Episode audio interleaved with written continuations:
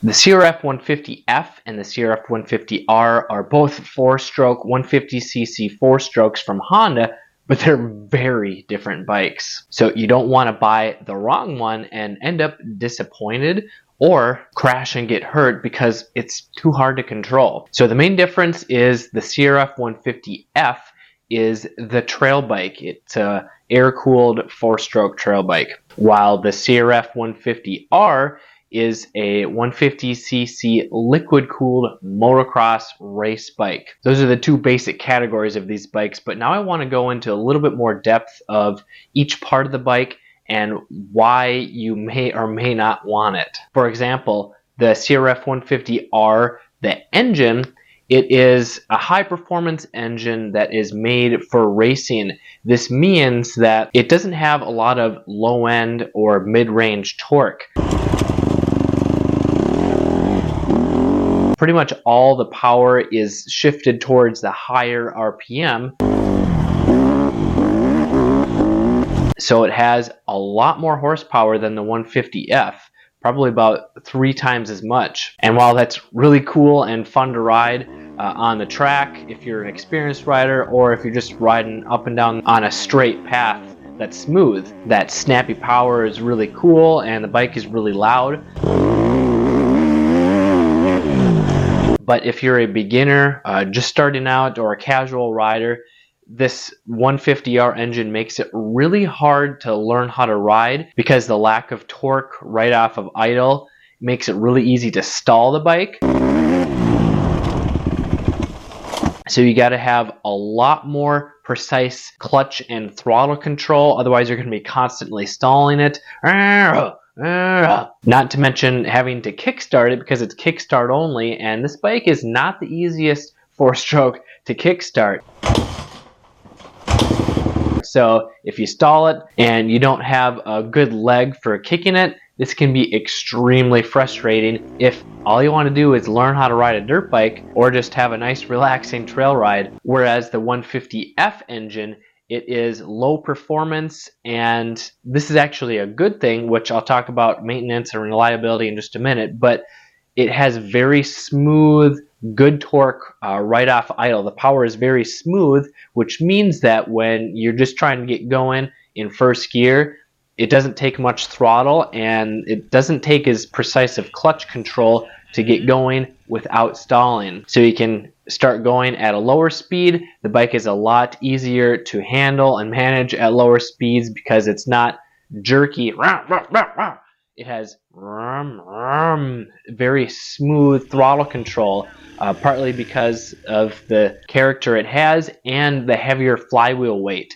And the flywheel weight on the 150F is extra heavy, which makes the engine spin up a lot slower, which is good uh, because this makes it smoother accelerating and the rear wheel won't spin as quickly, which means you'll get better traction and your rear tire isn't going to slide around as much. And the heavier flywheel weight also helps prevent stalling because that extra mass, it's going to take longer uh, to slow down and stall. Whereas the 150R race bike, it has very little flywheel weight, which is nice for racing, rum, rum, it revs up extremely quick, which has a lot of potential for acceleration if you get traction, but it also revs back down very quickly, making it very easy to stall. Then moving on to the suspension, the 150R motocross bike, it's set up for racing on tracks with jumps, which means it's very stiff, it's very harsh. If you're riding at low speeds, you're going to feel every little bump, and this is going to be exhausting and not very comfortable if you're a beginner. On the other hand, you got the 150F, which is very simple, pretty outdated suspension, but this is perfectly fine if you're just starting out because it's softer and it's simple. There's very little to go wrong. There's nothing really to adjust on it. And this soft plush suspension is going to absorb the bumps and rocks and impacts if you're going uh, 5 to 10 miles an hour a lot better than the motocross bike version. And then as far as maintenance goes, you're going to have generally a lot less maintenance on the 150F, the trail bike, because it's lower maintenance, it has less power, and when you have less power, it's not going to require as frequent of oil changes, uh, air filter changes. The air box is more sealed up, so less dirt and dust and mud can get in there, so you don't have to clean the air filter as often. And when you have less power, stuff like the chain and the top end, the piston, all that stuff is going to uh, wear out slower so you can go longer between uh, needing to maintain it or rebuild it or replace parts. Now, this doesn't mean that the CRF 150R is unreliable because you can get well over 100 hours on engine before needing a rebuild. It's just in comparison to the 150F, it's a lot more maintenance and not quite as reliable in the long run. Now, a quick comparison for size. The CRF 150R has the small wheel and the big wheel, which are about uh, inch and a half to two inches difference in seat height. The 150R small wheel is better if you're four foot ten to like five foot one inch, uh, but it depends on your inseam length. Then the 150R big wheel or expert model is better if you're five foot to five foot five inches tall.